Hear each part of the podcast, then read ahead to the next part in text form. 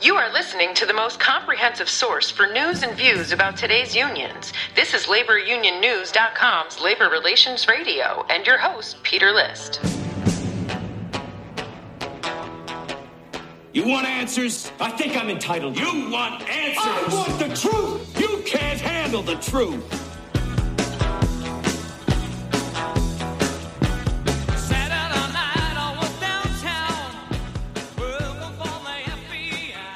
Hey, thanks for turning on and tuning in to Labor Relations Radio. So, my guest today is a returning guest to Labor Relations Radio, and his name is Phil Wilson. He is the president and general counsel of Labor Relations Institute. And for those of you that know Phil, you know him to be a nationally known expert on labor relations and creating positive workplaces. He's a well known author. He's been on Fox Business News and a few other programs and been quoted numerous times. In any case, Phil and I have known each other for many years, um, and we'll see each other from time to time at conferences, or sometimes we'll just talk via phone. And what I enjoy about talking to Phil is oftentimes, A, he's a fount of knowledge, but B, because we're somewhat competitors, we also will approach things sometimes from a different vantage point. His background is different from mine, and we have these very stimulating conversations. So, what I've found having him on the podcast is it's fun to have these conversations because I think listeners get a bigger picture or a, a better point of view from both of us talking together. In any case, without further ado, here's Phil Wilson. You are listening to Labor Relations Radio. Well, Mr. Wilson, welcome back to Labor Relations Radio. It is always a pleasure to have you on here. Thanks, Peter. Always a pleasure to be here. So, there is news all over the place about unions and the National Labor Relations Board, and we are just talking about a couple issues. And you raised some um, interesting points about the new, I guess, um, the new case basically forbidding employers to offer money on severance agreements and right. in, in basically not to disparage their employers, if I recall the case. Yeah. Well, it's McLaren Macomb is the decision.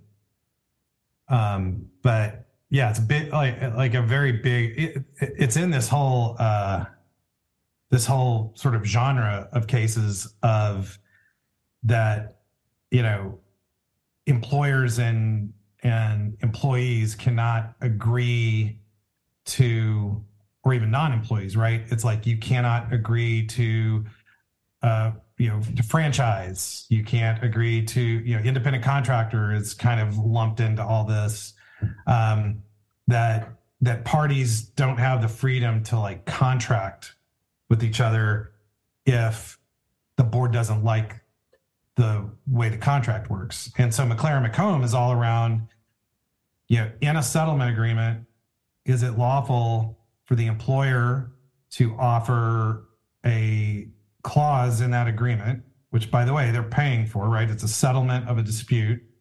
Um, is it is it all right to offer that that employee cannot talk about the either the the settlement agreement, like the terms of the settlement agreement, um, the amount of the settlement?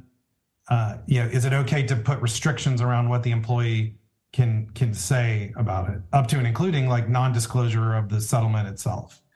And the holding in that case, which which is for sure going to be appealed, but like the holding in that case is that it is not only like can the employee, you know, the employee's not supposed to you know agree to that stuff. It's it's illegal for the employee to agree to that stuff but like it's a, it's an independent unfair labor practice for the employer to even offer a like non-disclosure provision in a or a confidentiality provision in a settlement agreement um, which i think has like significant problems but but that's that's that that's the holding. And that and the argument that the the argument that the board's making is that that the ability to disclose and talk about the settlement agreement is is is part of the section 7 right to engage in concerted activity in other words you know like i can't prohibit you from uh you know from talking to your coworkers about your pay uh this is sort of in their logic, like this is similar to that. Like you, I can't prohibit you from going and telling your coworkers that I was paid this amount of money to settle this agreement. Um, but there, you know, there's major, major problems with that, with that holding, which we we talked about a little bit. But and so you you started to delve into the other half of Section Seven rights. So Section Seven allows employees to engage in concerted activities, but mm-hmm. the other half is that they have the right to refrain from. Yeah, and my big concern about McLaren Macomb is that it it basically writes the right to refrain out of the statute, right? And by the way, remember most of these agreements, the uh, the agreements in this case are are now no longer with employees. So this this these are people that are agreeing as part of the settlement.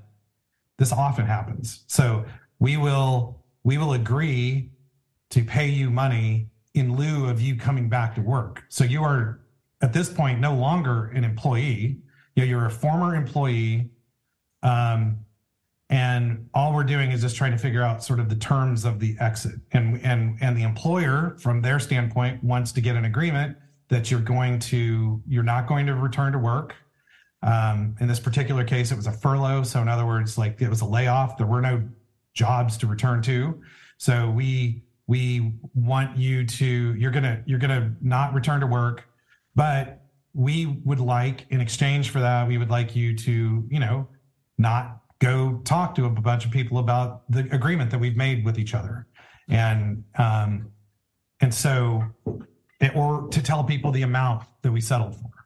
And by the way, an employer who's negotiating that is probably willing to pay more money to to the individual employee uh, in exchange for it not becoming a big PR issue and it not getting discussed with everybody. They th- like there is a value that they're getting um, for that agreement, and therefore they are willing to pay more for that agreement. So so the right to refrain isn't just like some you know something that protects employers right? The right to refrain is a right of this employee who wants to contract with this employer and and and get an exchange. And that right has value to them in this exchange okay? So what what the mclaren macomb says is that it doesn't really matter what the statute says um, they don't even really address this particular issue so the, the one problem with mclaren macomb is like this was just totally ignored but um, I'm sure it won't be ignored on appeal. But the yeah that that I have this this right in my basket of rights that I could trade for money, um, but the board has said like no, you can't trade that right, which means that employees are not able to exercise the right. Therefore, the value of their settlement agreement goes down. Many cases that should settle might not settle now because the employer is like, well, if we're going to have a PR crap storm over this anyway, like well, there's no value to entering into the agreement We'll just like go to trial. Um, so so now an employee that otherwise could just move on down the road and and get paid, um, like isn't going to get paid or isn't going to get paid as much, all to protect the prospect that this employee might go may go tell people about this settlement arrangement. Um, well, th- I mean that literally writes the right to refrain out of the statute. Like I, I cannot exercise that right. If I want to, I can't do it. It's illegal for my employer to even make the offer to me, and I can't enter into an agreement to uh, to to refrain. And that's that's contrary to the statute. So here's a question for you that's kind of related to this, and I I touched on it um, yesterday when I did an episode on this whole recap uh, TRICAST thing, which we'll come oh. to in a few minutes. But under the Act and under long-standing principles with regard to the board, anybody could file a charge that is not necessarily party to the claim, right? Mm-hmm. So if I see somebody's rights being violated down the street, yeah. I could go file a charge with that. So as and if you've got the board at this point negating half of the Section 7 rights, which is the right to refrain, could not some enterprising lawyer file a charge on behalf of workers? And I guess this would be towards the board in this case, right? Yeah. Um, yeah, for sure. I mean, yeah, I, I, I think what's going to happen, like this case is the vehicle, right? This case gets appealed, and I think you're going to have a bunch of amicus briefs that are going to be making the point that um, that this does. It writes out the right to refrain, and uh, and to be honest, I think you know if I'm if I'm sitting back as a policymaker or or like at at the board, I think the board should be really concerned about you know there there there is a negative consequence to like overstepping. Um, the board itself gets a lot of uh, you know spankings from the courts of appeal these days. This is this is a really good example. Like I, I'm not sure that they really want courts of appeals, you know, weighing in on kind of how far the right to refrain goes, because um, I don't think they're going to like the answer. But like Congress wrote it into the statute for a reason, and the you know they are they don't like it. The board and and the general counsel don't like that there is this right to refrain in the statute. Um, and I think these cases are the kinds of cases that are going to really start to kind of full throatedly explain like what does that mean and i don't think they're going to like the answer but but i mean at the bottom line to me this is just kind of another step in this whole paternalistic employees don't know like don't know how to take care of themselves. Employees are not like uh you know good stewards of their own you know their own rights and their and their own just sort of day to day you know take care of themselves. They're they're not like full grown adults like the you know like the the people in charge at the NLRB are. Like that's the basic theme of all these cases. Tricast is another great example. So it's like we have to prevent employees from you know doing these things that are not in their best interest. And it's like what are you ta- like this and like it's this employee or the you know these employees make a business decision for themselves about what is in their best interest. It is a back and forth negotiation. People are represented. It's like it this this if you really care about you know agency for working people this is like the best example of it and you're saying no it's illegal for them to contract because we don't like the we don't we don't like the deal that they made. It's just wrong. And, and again, just like flat out contrary to the statute. Well, and you kind of touched on the without saying it, but the law of unintended consequences, or be careful what you wish for because you mm-hmm. might just get it. And I think um, there's been a few instances of that with Abruzzo going down one road thinking she's going to handcuff employers, but the bounce back is going to be probably worse for unions than had she not touched it. Mm-hmm. Yeah. And there's a whole series of these cases that are like in the pipeline. And I, I mean, look, I understand. Uh, I understand. You know, I've I've said this before here, and uh, you know, anytime I talk about this, like Jennifer Abruzzo is a is a terrific lawyer and a and really smart and really like very effective. So, uh, like don't get me wrong like the like the you know the work the work that she's doing you know she's got her bent on kind of like how this statute's supposed to work and um and she's like full court press going for it. And i don't i mean yeah i i, I just think that it's you know you can win the battle and lose the war. And i feel like she's sort of setting up and i'm i'm you know not even just her personally right? But just like sort of yeah the the way that the way that things are set up right now is that there's going to be probably a lot of wins you know in battles over the next year or two um, that are going to end up losing the war because you're you're going to get a lot of court decisions that i think are going to say that look this is a lot of overstretch. This is this is not what the statute means. And they're going to end up now the board you know and the general counsel's office that a lot of times will ignore what circuit courts say. So some of these cases may end up going to the supreme court. But like at the end of the day eventually um you know the board doesn't get to call the shots here right? Like they're a federal agency. They're governed by federal courts.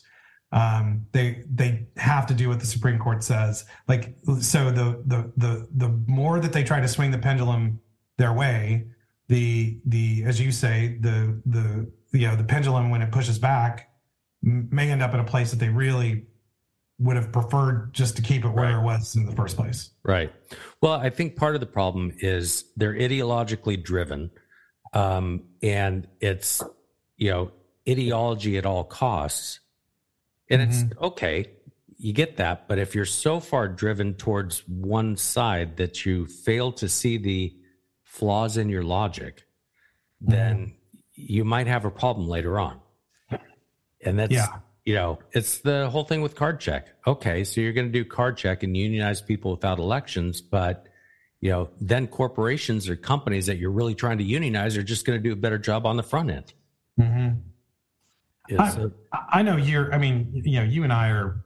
I think birds of a feather on this, but like that. So that like if that ultimately is the result, to me that actually is a win, right? So like if the ultimate result is that employers treat their employees great and you know and and and create extraordinary workplaces, I think that's that's awesome. And if it takes like an out of control board to make that happen, then fine. Like I I, I do think long term it's bad for board policy. It's bad for uh, it, you know it's it, it's it's you know uh, like I, I don't think that's the right approach. Right. But I'm all in favor of great workplaces, and and employers should treat their employees great. People deserve a great day at work. People, um, you know, I want workplaces to thrive, and uh, I want workers to thrive. So that is I mean, that at the end of the day, that's why I get out of bed. Like I, we love helping clients create extraordinary workplaces. There's a sign on the wall on the other side of my door that that's that's the first thing you see when you come into the world headquarters.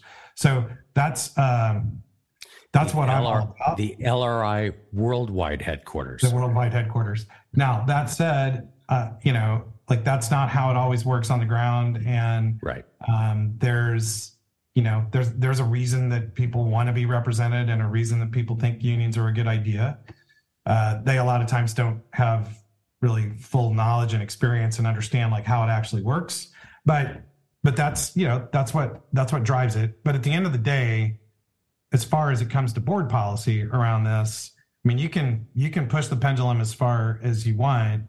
Um, but at the end of the day you you know you still you, you know you're going to have these situations. I mean like the more you kind of force a union upon people there's also going to be a lot of buyer's remorse right? Because it, because it's it doesn't work the way that the the that the promise you know the know, the promises that are made are not the reality. You know this better than mm-hmm. anyone. And so what happens is you know the more that you kind of like restrict an employer from saying or doing anything that is like remotely talking about the the the the facts of what this looks like after an election all you're doing is just like building in more buyer's remorse. Um you know like the the there should be a full-throated defense and or you know promotion of you know unions should have every right to kind of say all the stuff that they think are good about them but if you don't let employers because no one else is going to give the other side of the story. And if you don't let employers do that um, all that you're doing is just kind of building in disappointment um, yeah and you can argue that may, that employers get it wrong and you can argue you know unions get it wrong too. Um, but at the end of the day you know it comes back to this whole paternalism thing right? Like full grown adults can can decide this. Like they they are able to we we literally all are just like inundated with bullshit like 100% of the time right now on both sides on every you pick the yeah. issue yep. like it's a just an avalanche of bs people can pick through that like they're capable of it and so to me that's kind of like what so what you know what do we do let people see both sides and decide for themselves. Like ultimately, like that's the answer. Um, so hiding it from them. So TriCast is like you know is is like the example of that. But but you know, you know, an employer saying that when a union comes in, um, you know, we lose our direct relationship. So that might be first of all, that is accurate. Like it's it's it might be a little bit overbroad. Like it doesn't mean I can't talk to you anymore. Right. I think adults can figure that out, by the way. But like it means I can't deal with you on wages, hours, conditions of employment, which is exactly what the statute says. And that's what employees, you know, perceived by that. I think it's kind of comical that, you know, the whole union movement is just like, you know, employers are evil and all they want to do is screw you. But then when it comes down to like, oh, if you say that you're not going to be able to talk directly to this evil dastardly employer that you know that you can't stand like that's an unfair labor practice i think that's also a little funny but well the the contradiction in abruzzo's approach on tricast is now when i'm dealing with employees i specifically go through literally the national labor relations board basic guidebook right mm-hmm. and it states in there mm-hmm. that once unionized employers cannot deal with their employees with respect to wages hours and working conditions without the union. Mm-hmm. That's what the collective bargaining representatives for. So we talk about direct dealing. And yeah. if Abruzzo is on the kick that she now wants employers to explain Section 9A, accepting for the fact that an employee or group of employees can go directly to their employer to have their grievances heard and adjusted mm-hmm. with the with the however part it can't be inconsistent with the contract or the union has right. the right to be present. Well, even the union being present in that meeting, you're still not dealing directly with the employer, right? You're still the union's in the meeting, mm-hmm. which, you know, it's kind of okay. So what's the point? so, right. Like the exception swallows right. the rule, right? It's and, like, and then the next question, and this is the other part that nobody's been able to answer for me. So I just kind of put it out there. I, I, I had messaged a few attorneys and texted them said, "Do you want to play stump the labor lawyer?" But mm-hmm. the the question is, what happens to the union member who has sworn an oath of loyalty to that union as his or her exclusive bargaining representative, now bypassing the union to deal directly with their employer? Can they be mm-hmm. placed on trial for that? And in theory, they shouldn't be placed on trial because the law supersedes the union's constitution. So then the next question is Is the union's constitution worded in such a way that infringes upon employee Section 7 rights under, or Section 9A rights? Mm-hmm. Oh, and wait. Why aren't we prosecuting that? well, because there's a whole bunch of employer handbooks that are in front of those cases. But like that's no, I, I mean, I think it's you know, totally fair points, right? And it, it comes back down to this whole um, you know, do you actually want employees to have agency? And the answer is clearly no. Like, like they, and and and this one is a very this one is like super weird, right? Because they're they're they're they're kind of at the top line at the top line. They're sort of defending this right of an employee to talk directly. You know, they they're like, well, you can't say that that right goes away because they have the ability to adjust their grievances. Um, but it's turtles With all the, the way down. present. Yeah, it's turtles all the way down. Like, okay, you don't lose the right to deal with me directly. So now what are you going to deal with me directly on? Well, right. the answer to almost every one of those is going to be, oh, go talk to your steward or oh, go see the contract or what does the Constitution say? So, yeah, we can still talk to each other. Um, it's just those conversations are going to be pretty short and not very meaningful to you. Um, but hey, you still have the right to talk to me. So, and I mean, so, at the end of the day, like that's how it's going to get described. Uh, that's the careful way to describe it anyway. I, I always use this example because this actually happened when I was a union rep. I had a supervisor, and he and I used to nudge each other um, back and forth. I'd give him mm-hmm. grievances. There were BS grievances just to screw around. But we're in a right to work state, Arizona. We had a plant of roughly 1,500 to 2,000 employees. I had an area, well, it was when I was a chief steward, so I had several areas, but I had a lady who we knew to not be a member of the union. She, I saw her go into his office one day. After she left, I said, What did so and so want with you? And he said, Well, she'd used up all of her vacation. She wanted, she needed more time off or whatever. He didn't grant it to her. But I said to him, If, you know, you shouldn't have been dealing with her without me present Mm-hmm. Because again, she's not a member of the union, but She was trying You to adjust her. Right. So I said, if his name was Mark, I said, if you do that again, I'm going to file a ULP because you're circumventing the union, direct dealing. Mm-hmm. And, you know, it's that kind of situation that happens in real life that, um, you know, workers don't understand. I think Abruzzo's trying to make it, she's trying to fluff over that. But, yeah, it's just a, it's a weird case that opens up more issues, I think, for the, for the union side than it does for employers. Now she's going to have some employers, I think, that you know they go out there ham fisted and they say stupid things. I can't talk Uh, to you about the football game anymore because you got a union. Right. Yeah, And I mean, like that's that's that's totally like it is totally legitimate. To, and and and like I think at that point, what what they're arguing is correct, right? It's like if you know if you are saying that conversations that you have and enjoy right now are illegal if a union comes in when they're not, like that that is a threat, right? It's like you know it or or you know it's it's essentially like i'm gonna i am going i am no longer going to treat you the way that i have treated you in the past because you've exercised your section 7 right. Like that's illegal. So i'm not like you know that and and you're right like that that does that there are a lot of people who sort of you know just just cliff notes the topic that way so so that's like that's wrong um now but is ahead, that in fact illegal? Saying that I Uh, can't discuss with you the things that we've discussed in the past. Now, well, I, I, was, guess I was thinking more a little bit more like your example about the football game or the basketball pool or Right. like stuff that we you know the thing you know the and and really it's a little bit more it's not even necessarily like the topic although those would be like good examples of topics right?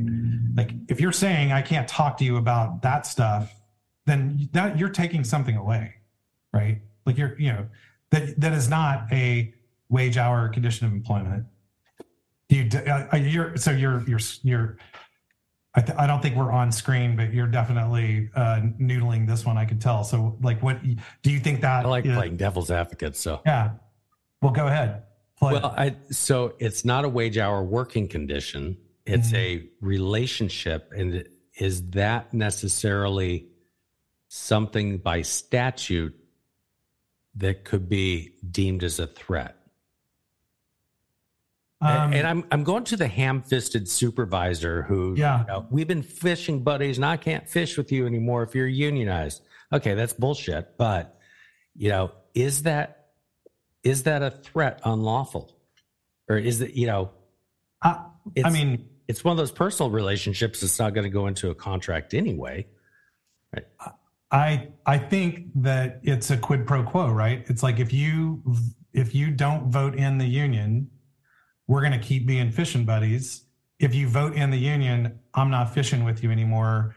I feel like that is an unlawful threat.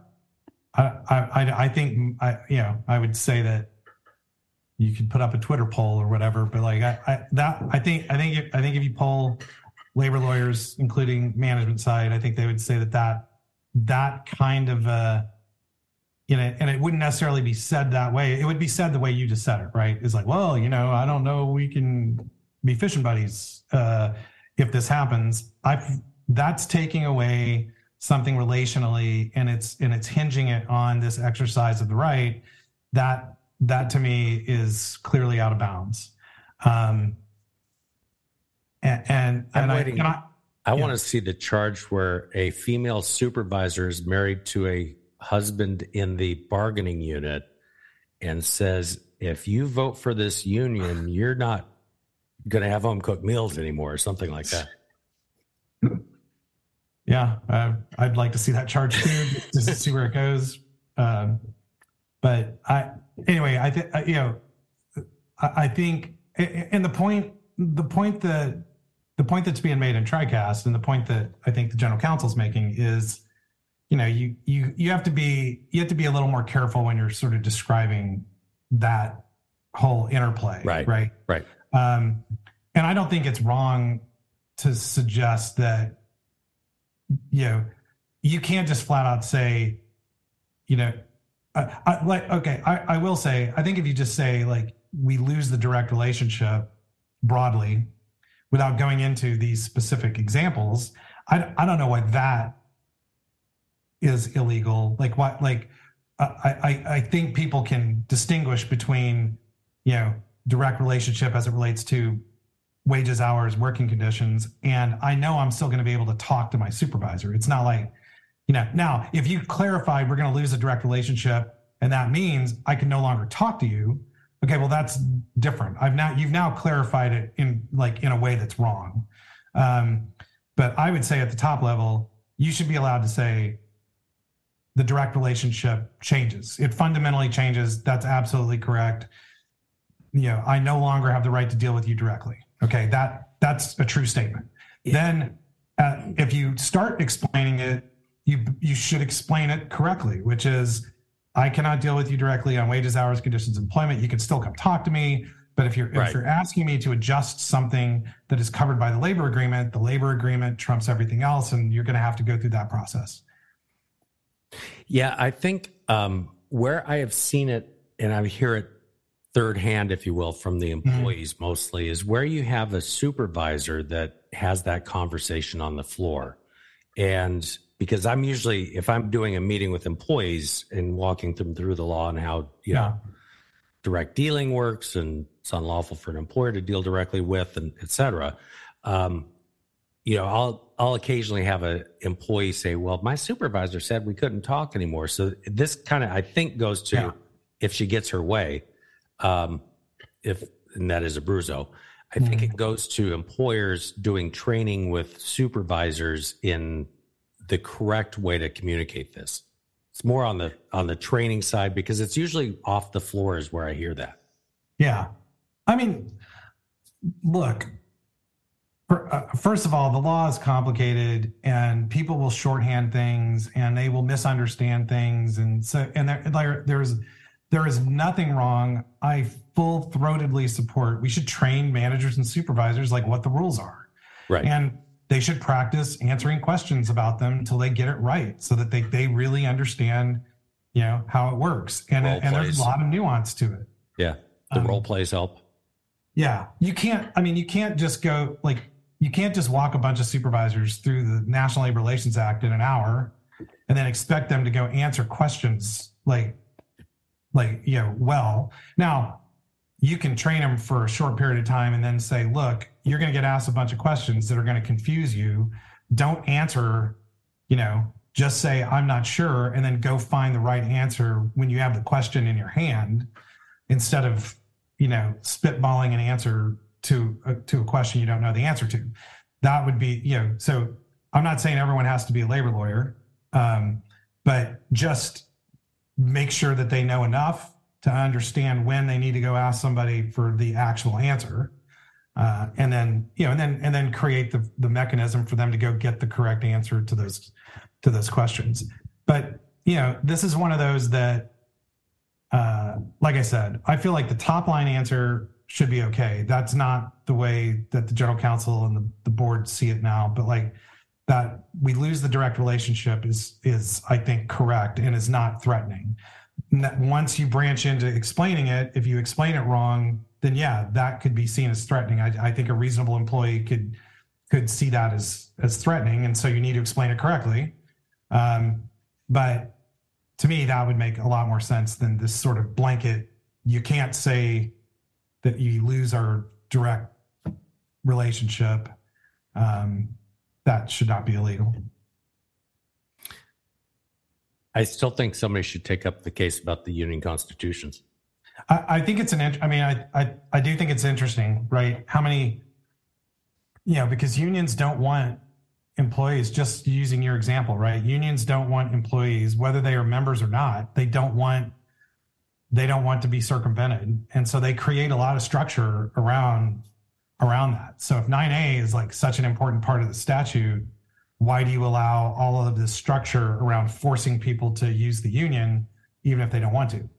Yeah. Um, i think it's and you're and you may be interfering with the union's job as the collective bargaining representative which mm-hmm. is in almost every constitution of which you can be put on trial for.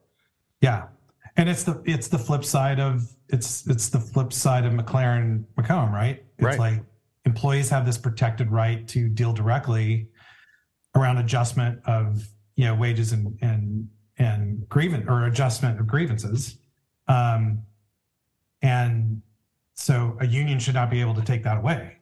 Right. Um, so yeah, it's a th- th- that's a good point counterpoint. Well, I, I, it's that law of unintended consequences. You can't have your cake and eat it too. Yeah. And, you know, it, and that's what I've been, ever since she announced that, because the whole Tri-Cast thing came up in her August of 2021 memo. Yeah. And I was like, well, that poses an interesting dilemma Mhm. because, you know, what about the unions?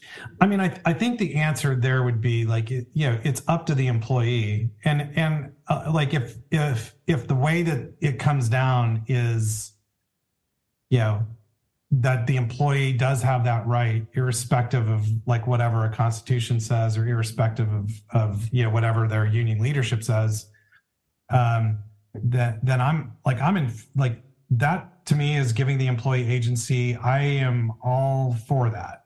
Um, the same way I am all for the employee having agency around right to refrain. Like that to me seems that those two are consistent. Um, but your point is is good. Like if a you know, if, if a union, if you're going to say, look, if an employer handbook, even though it's never been enforced and they've never discussed the provision, if a reasonable you know employee would interpret it as chilling Section Seven rights, you should have the same rule for That- constitutions. That right? chilling effect is there within the Constitution. Yeah, yeah. It's just a matter of who's going to pursue that. Yes.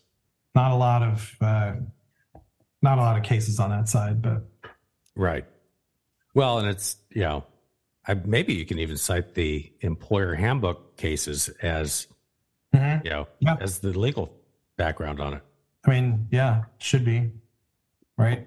Why why would you treat a constitution differently than a like the constitution is the union's employee handbook basically Right. and the bylaws. So why would why would they be treated different? Right. Hey, I wanted not to totally jump off the topic, but I'm going to because I just saw a headline this morning about unions grew by 200,000 members. And I don't remember the actual headline, but you did a um, really, really good carving up of the numbers a couple months ago. And that unions in 2022 did not grow by as nearly as much as the headlines are claiming or at least not due to union organizing activity. Right. And Well, yeah. So union unions uh so you know union density overall went down first of all. right, They- but there were there were 200,000 more so the yeah, the I had to scratch my head for a second think about the, like the the top way the top It's numbers were been that bit- unions grew by 273,000 workers in right. 2022. Right. And the reason why density went down was because non-union workers went there was way way more non-union jobs created versus union jobs created. So even though union represented workers went up, non-union workers went up more. And so that um, that's why density went down. Um, but the fact is there were you know, whatever the number is 200 and some thousand more represented workers last year than the year before. That said, most of those workers were not organized in NLRB elections. The um, there were there was a pro- probably most of those workers were, uh, and and the reason I say that is because the people that were organized last year, most of them don't show up in the they are not going to show up in the BLS statistics as like represented by a union yet because they don't have a contract. Um, Not Like- paying dues. yeah, they're not paying dues. They they may the way that they do that that's a that's a population survey. So people might say they're represented by a union um, uh, and might say that they're a member of a union even when they're not. So like that's possible, but um, but but generally speaking, I think people you know people are not going to say they're a member of a union if they're not paying dues to the union and aren't like haven't sworn membership or whatever. Um, so there's probably a bunch of people that were organized in NLRB elections last year that probably don't even show up in the BLS statistic. But the reason why the BLS number would go up would be just because, you know, employers were growing last year and were hiring. And so unionized workplaces were hiring just like non-union workplaces were hiring. So you were increasing the number of represented workers during the year just by virtue of people were going and getting jobs at places that were already represented. Right. My recollection was that out of the 273,000 quote new members, 200,000 of them were those exact you know scenarios where unionized employers were hiring. And then you have broken to, it down even further of the, I'd have to go back and look at the article, Peter. But I know, I, like I remember. I think you had it down to about thirty thousand people, or the is down to thirty thousand quote new members. Yeah, due to organizing. I'd have to go uh, refresh uh, my recollection. It's like holy crap! Yeah, they've really inflated the numbers in the in the mainstream headlines. Well, it's like I mean, it's you know all that stuff. You know, you you're only going to get and look, both sides do it. I, I mean, I you know, I, the point of that article is to you know, I'm I'm cherry picking the parts of it that I think are, you know, the the other side of the story. But any you know any media article on this, you know, 99.9% of media articles around this, it's it's just like the union, you know, 70 plus percent yeah. of people, you know, want to be in a unions. Well, actually, that's not what, you know, 71% said they approve of unions. That's true. That's the top line number. But like if you dig into the Gallup poll, um, uh, like a, a solid majority of people were like, but not for me. I, I like unions as an right. idea, you know, but I don't want to have one. So, you know, if you, you know, if you went with the numbers of people who actually say they want to have one, unions would lose every election. So it's, it's just yeah that anyway that's just that's labor media for you yeah i had a uh, a guest on Kim Kavin who's been on several times she heads up the fight for freelancers and we were talking about that gallup poll mm-hmm. and she said that's like vanilla ice cream you know if you ask people is vanilla ice cream okay the majority would say yes but do they yeah. want to order if there are 31 flavors no so it's like oh that's a really good acknowledgement because vanilla ice cream is my favorite ice cream flavor. Oh, but see? I get, but I get the you... point. I would be like, I would be the one that orders vanilla. Everyone else would be like bubblegum and right, Rocky Road, Rocky Road. Yeah, yeah, yeah. so, what else are you guys up to? You said you're busy. Everybody's busy. Yeah.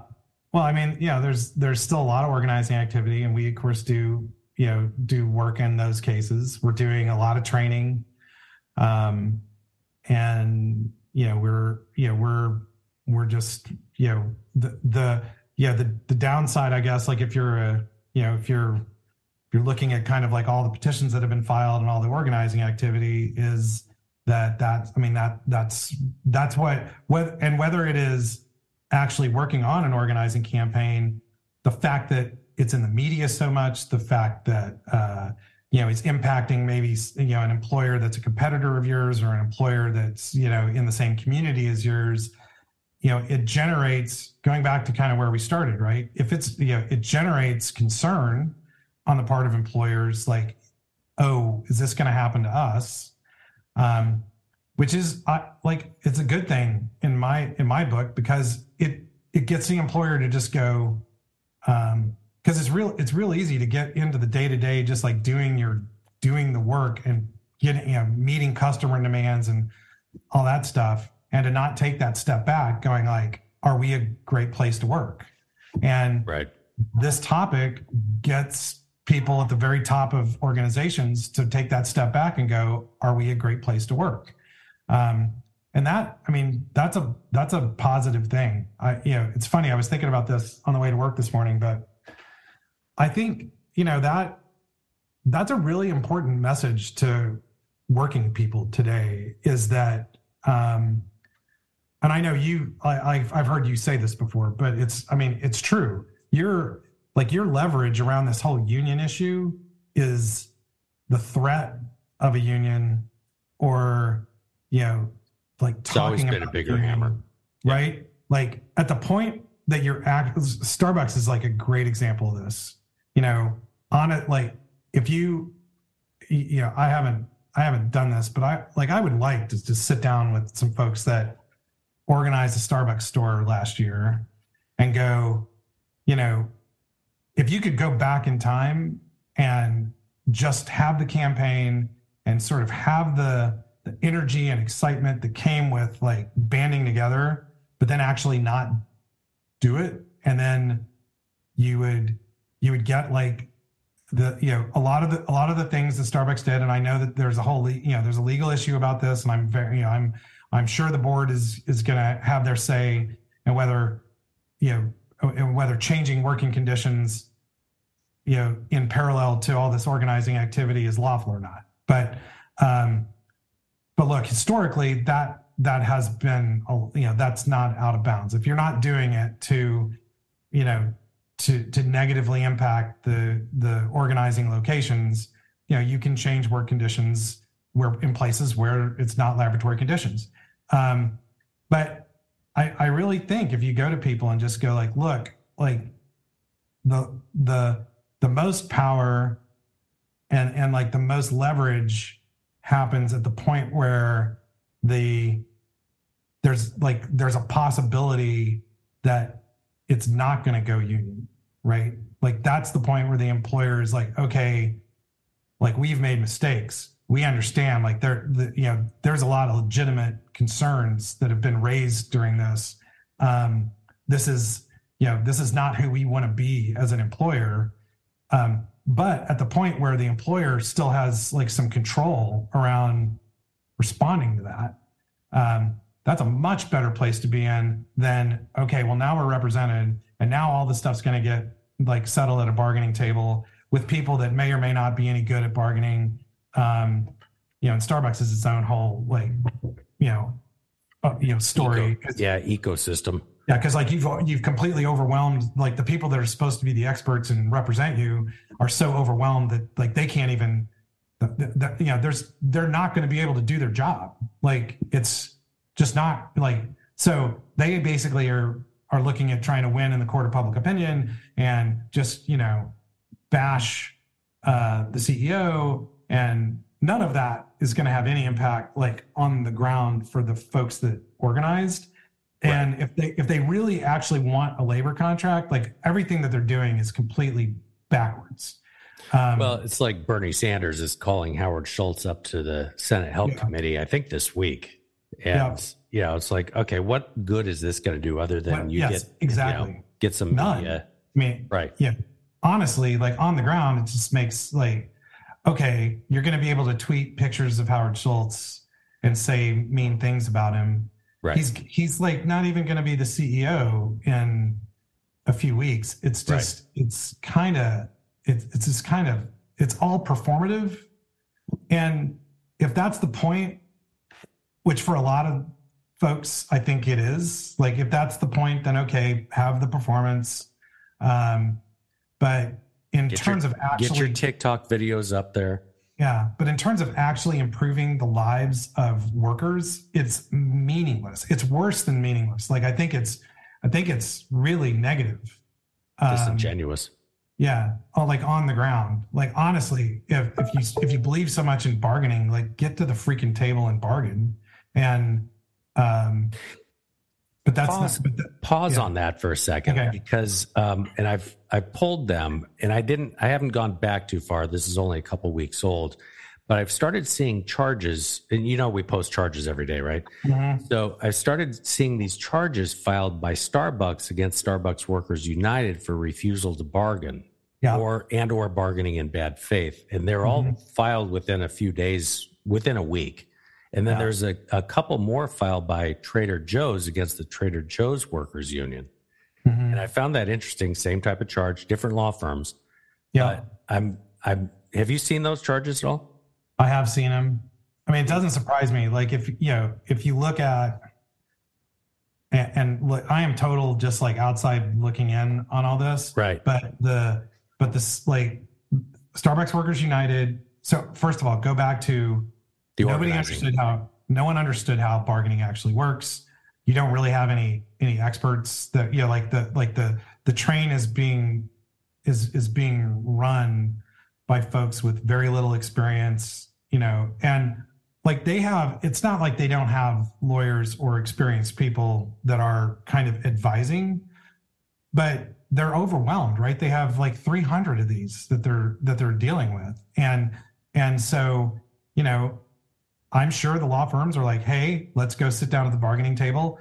The the the union is trying to insist that all of these individual units like bargain as one giant like Uber right. group, which is not, which is the exact opposite of what they argued right when they first started organizing these stores. So it's a store by store by store thing, and the employer has every right to to insist that we're going to negotiate these agreements store by store by store. This is exactly what you argued for. So like let's sit down and bargain. They want to do it over like Zoom and have like the entire world watch in. Well, that's not the way that bargaining works.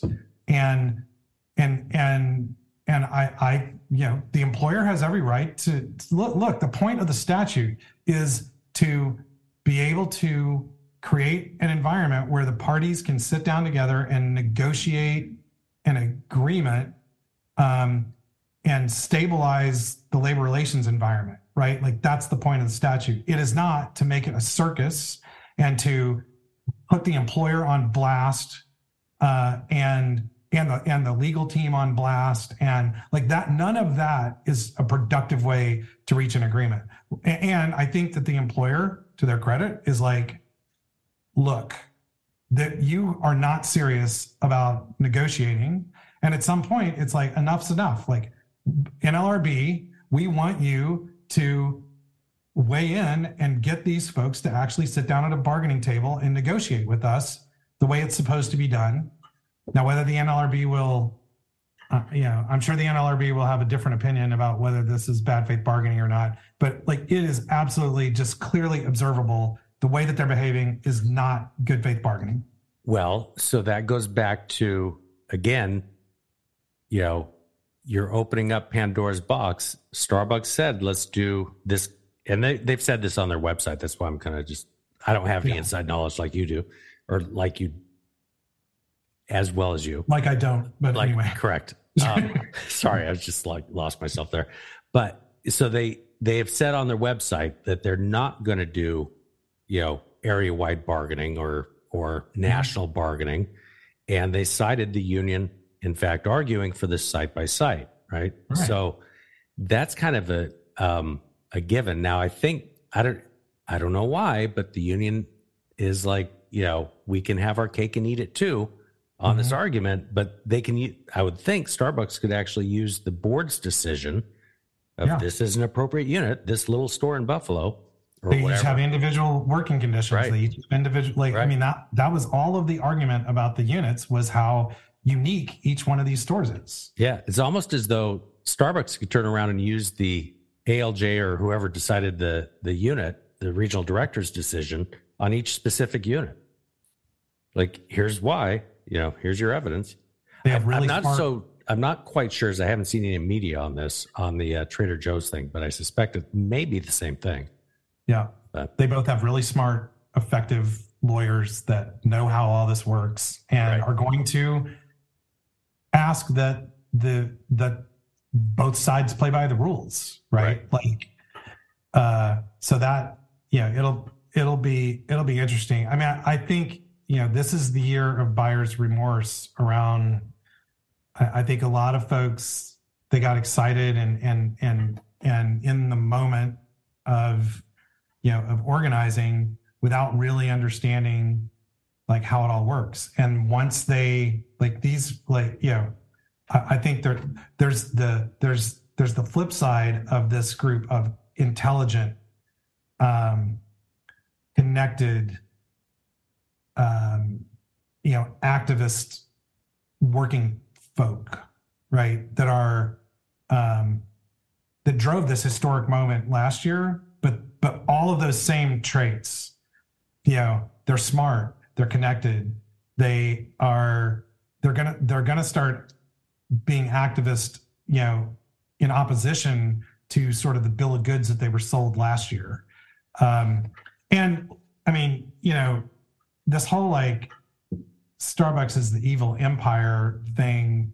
And and I, you know we're talking about Starbucks, but Trader Joe's, you know, like you you you name it. Yeah. When you really when you really start reading, like, okay, well, what are like the the evil things, you know, about these these workplaces?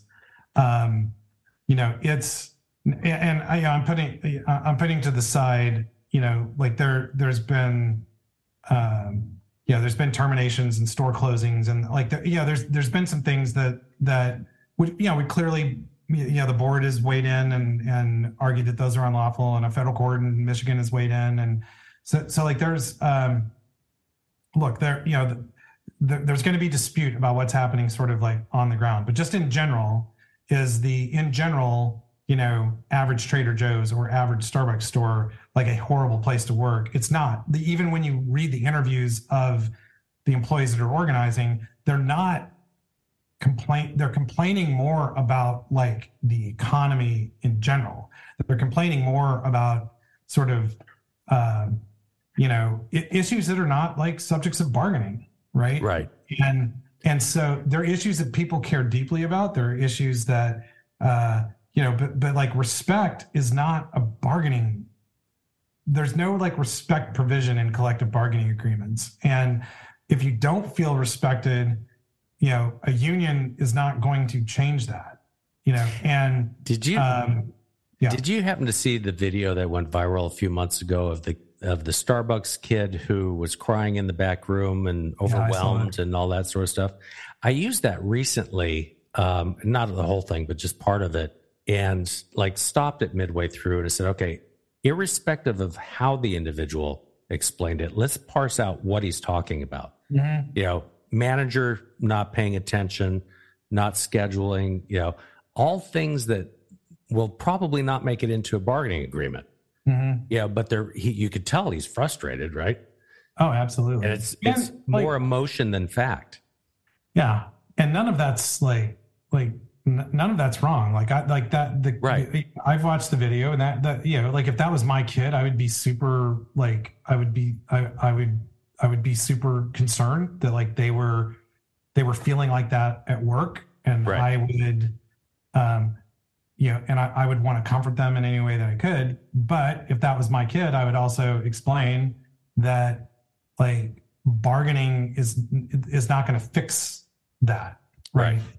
And by the way, you're back here while you know even if the store's understaffed, like you're back here while while making know, like it's understaffed video. now by one more person right. while you're doing this. But right.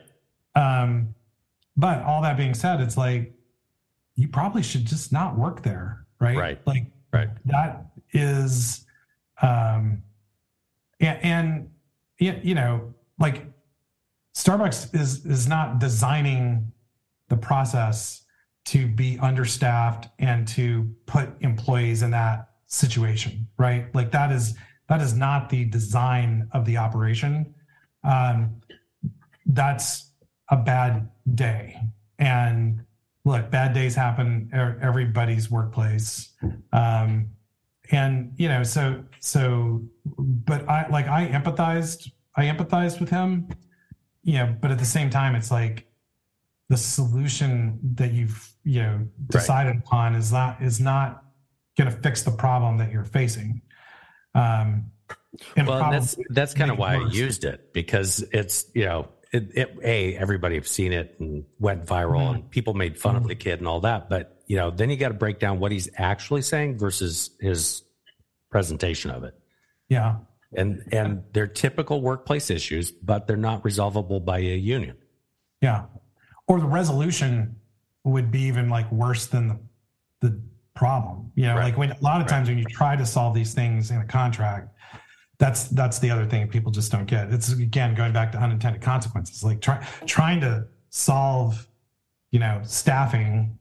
It's like like ratios in healthcare, right? Like right. trying to solve solve a systemic staffing issue through you know an edict in a agreement that can't possibly anticipate all of the different you know things that are going to happen um, is worse than just trying to solve it in the moment with the the the resources that we have available to us.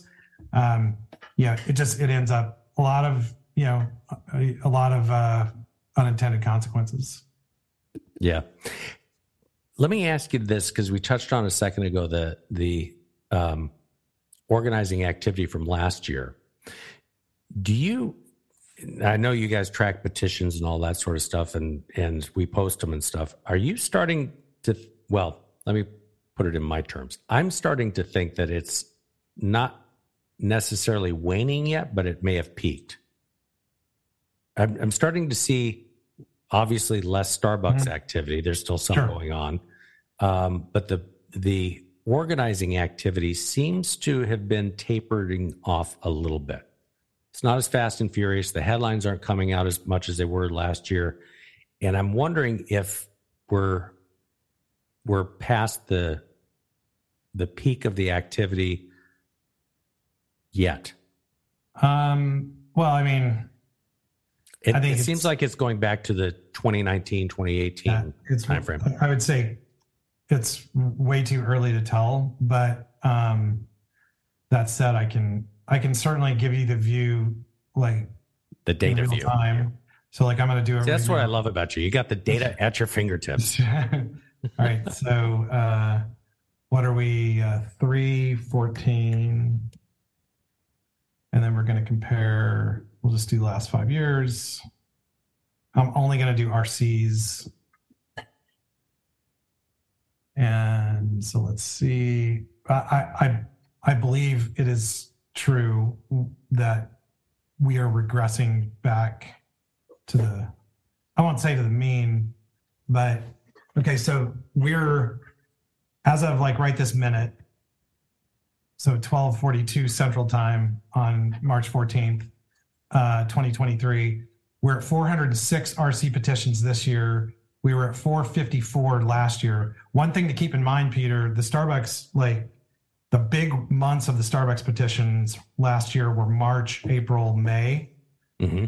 somewhat in February, but but really it was like March would have been the first kind of blast big wave. Yeah. yeah. So in 2021, COVID impacted really low, like I think the lowest petition year ever, we were at 230. So that's like pretty low. 2020, same same time period, we were at 402. Right. So we are mm-hmm. basically right on track with 2020. We're about 50 petitions less than 2022. And then that 2022 number is going to rocket up in the next two months. Um, now it'll start coming back down the second half of the year because the there was a spike in those petitions. I want to say, I think April was the biggest month. May had quite a few, and then by the time you got into the summer, you know, it was like ten or so a month.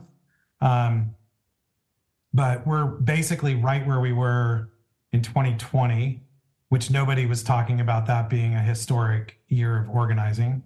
Um, now, 2018 and 19, the this same period was 313 and 335 respectively. 335 in 2018 and 313 2019. So um, 406 is a is a pretty good bump from those two years. Uh, but in general, we're sort of tracking where we were two years ago, and um, you know, it's it's not a uh, you know I, think what you just said is correct we're going to see this year is going to be a drop from last year. And it, it just it must be right? That those those starbucks petitions were historic in number. Right. And you're you're not seeing like that kind of activity anymore at Starbucks and it hasn't been replaced by any other employer. And so you're kind of like in this, um, you know, well, we're not seeing the headlines for um, Trader Joe's or Apple or Home Depot or, you know, some of the ones we were seeing last year. It just seems to have like, I don't know that it's lost its steam yet, but it seems to be losing some steam. I mean, I, I think it's natural that people are kind of like, okay, well, we heard all about it last year what's the result? And the and the answer is nothing is Right. the result. Right. And so again, these are connected, smart, you know, mo- like mostly kids that um, you know are are not, you know, that like you're not to fool them. Like I, I mean, I I think that's kind of the you know the point here. Like they were they could be fooled into voting in a union because they saw this like as a movement and you know, you know which really aligns sort of with the way that they're wired but but they're not going to be fooled for long and i think we're i think we're kind of seeing that. So i mean you know we'll see. Last year the spike in organizing activity happened right around now. So maybe this second half of march and april will you know we'll see another like skyrocket in petitions but i, I just i don't see it. Right. Yeah, and I'm it's and I'm just my data is not scientific. It's just literally getting a sense on what's coming out of the press. yeah. So, yeah. in any case, look, we've been on for about an hour, and I know you're a busy man, and I have unfortunately gotten sucked into a couple of things I wish I hadn't. But anyway, so I know we that should probably we should probably end it here. So, Phil Yeah, well, it's Wilson, great to see you again. it was great talking to you. Hopefully, we'll see each other soon and do this again. Yeah. Thanks, So- Peter. All right. Thanks. Yep. Talk to you later. Bye. Bye. You are listening to Labor Relations Radio. So that was Phil Wilson, President and General Counsel of Labor Relations Institute. And as you could probably tell by listening, we both are passionate about this topic of labor relations. So we could probably talk for hours. Unfortunately, he's busy, I'm busy. We needed to cut it off. Um, but I hope to have him on as frequently as he's available and I'm available. But that wraps up another episode of Labor Relations Radio. I'm your host, Peter List. If you want to reach out, you can reach out on Twitter at Workplace Report. That's at Workplace RPT.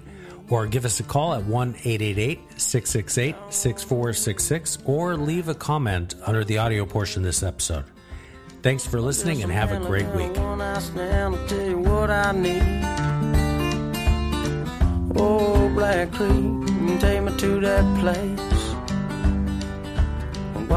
Wash my sins away.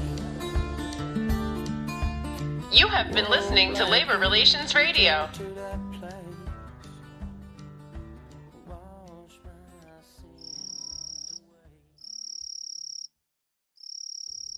Hey, Labor Relations Radio listeners, this is just a quick reminder. If you enjoyed Labor Relations Radio, make sure you share these episodes with your colleagues and make sure you and your colleagues visit laborunionnews.com and subscribe to our news digest.